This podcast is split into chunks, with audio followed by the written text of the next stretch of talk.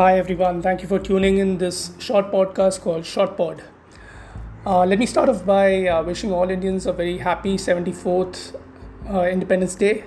This is uh, indeed an iconic day for all of us as there's so much history involved uh, for the events that happened for over 200 years prior and finally culminated on the 15th of August 1947. We are still a young republic, uh, but we have an ancient civilization dating back over 5,000 years and uh, that in itself is a dichotomy which is very unusual uh, as compared to the rest of the world. Nevertheless, from 1947, when the British finally handed over our country to us, to 2020, it has been an interesting journey, full of ups and downs, but one that we can all be proud of. But then again, some of us will think, uh, what should we be proud of exactly?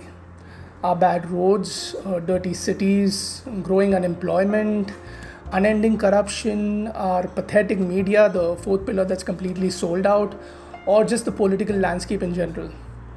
And while all these are completely valid points, there is one reason which is greater than all these negatives put together. That one reason which challenges everything else that slows us down. And uh, this is not some sentimental or emotional reason, this is a very factual and practical reason. Do you know what this reason is? Think about it. Well, it's simply the fact that India as a nation exists. Confused? Well, if you really think about it, you will notice that there is no obvious reason for India to exist as one country. We don't have a common language, a common religion, a common ancestry, or a common race. We don't have a common culture, we don't have common eating habits, traditions, or any of those for that matter. And yet, here you have a country of 1.4 billion people with all their diversity and differences living together as one nation since the last 74 years. And just to give you the impact of this number 1.4 billion, you know, because we hear it so often, we lose the gravitas of this number. But 1.4 billion Indians means that India has more people in one country than the entire continent of Africa we have double the number of people than all the countries in Europe combined. Double.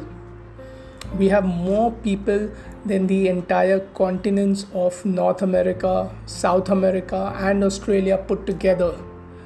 And yet, we are not even a continent, we are one country. And we have managed to remain one nation that has been largely peaceful and a positive contributor to the world know, Europe has had its fair share of wars and disputes and split nations, as has uh, Latin America and South America. And Africa, unfortunately, has been the ground of countless coups d'etats since its uh, decolonization around the same time as India. And they have struggled with staying united. Closer to home, countries like Pakistan, uh, Myanmar, Cambodia, etc., have fallen to brutal, uh, brutal military dictatorships so often that uh, that has dented their progress of these countries so much.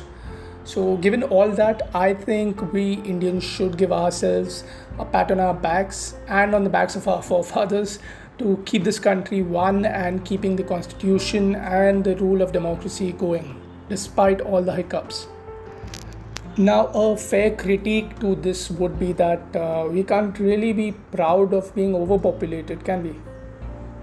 But then again, we can't be proud of being the number three country in terms of GDP because that number comes from the weight of the sheer number of people we have.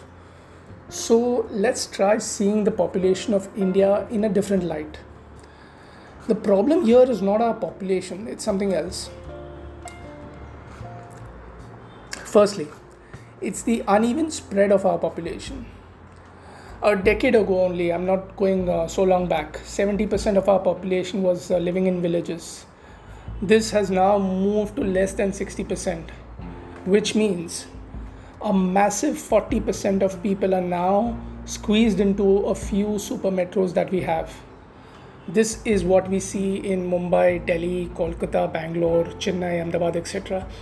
Terrible traffic, garbage disposal problems, pollution, lack of space, uh, the works really, you know, just poor quality of life. It is not the same across the rest of India. And this is because we have a very few big cities that provide the opportunities and employment to our people. if we have more cities spread across India, especially in the Hindi belt region, uh, UP, Bihar, MP, where the bulk of the population growth comes from, the problem will be mitigated to a large extent. So, we need to have the infrastructure built in place so that a graduate from uh, Kanpur doesn't come to Mumbai, stay in a slum, and drive an auto over here. He or she is given the opportunity to be more productive in the area where they come from because it's not like India is such a packed country that we don't have a landmass to support the population of our size. Uh, let's say, like Bangladesh, for example. So, this is a clear step towards the direction where we should be moving in. Secondly, the unequal wealth distribution. The last data on this uh, for 2017 says that the richest 1% of Indians own 73% of the wealth generated in India. Now, this is not something we should be proud of, even if we are in the top 1%, because any progress that's made at the expense of the majority of the people of the country is always going to be short lived. Over the years, we have seen what happens when the population realizes they are being cheated and oppressed. You know, the Arab Spring, for example, is the latest example, uh, which happened just uh, less than a decade ago. So, tackling this uh, uneven population spread and unequal wealth distribution should be the top priority on our uh, list of things when we choose representatives to work for us in the government.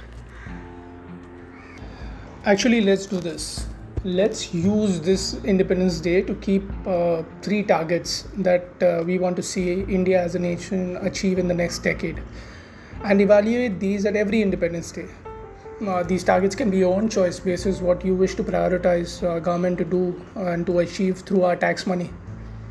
For my targets i'm going to compare them with china as a benchmark uh, why china? Because honestly there is only one country that we can compare our population with.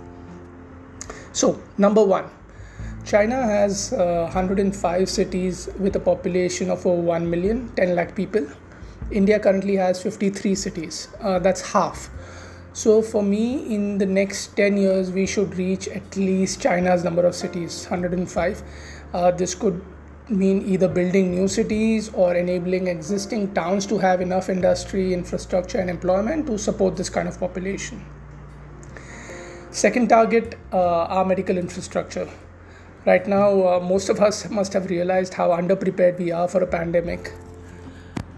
China has around uh, 36 lakh uh, doctors for its population, and uh, we have around 11 and a half lakh.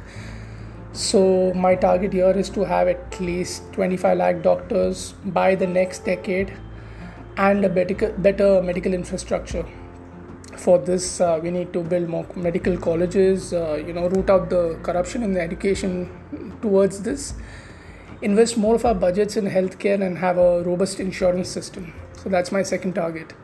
Target number three, we need to have a more advanced and improved scientific temper. We need to think like a developed country if we want to become one. This is the space where we are lagging the most, I think. And uh, that's a shame because India has among the smartest minds in the world.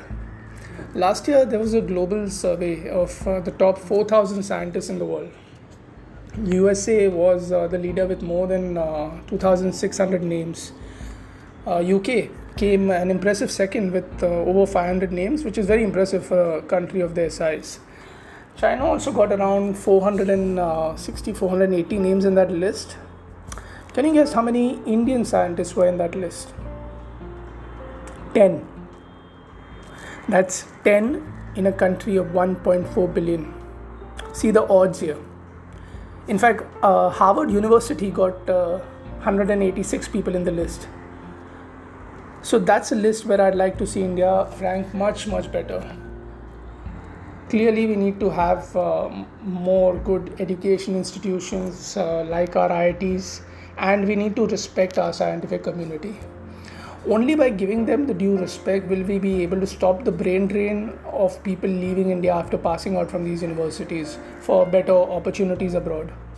And the irony is that so many of them reach the pinnacle of success in their fields and organizations that they're heading.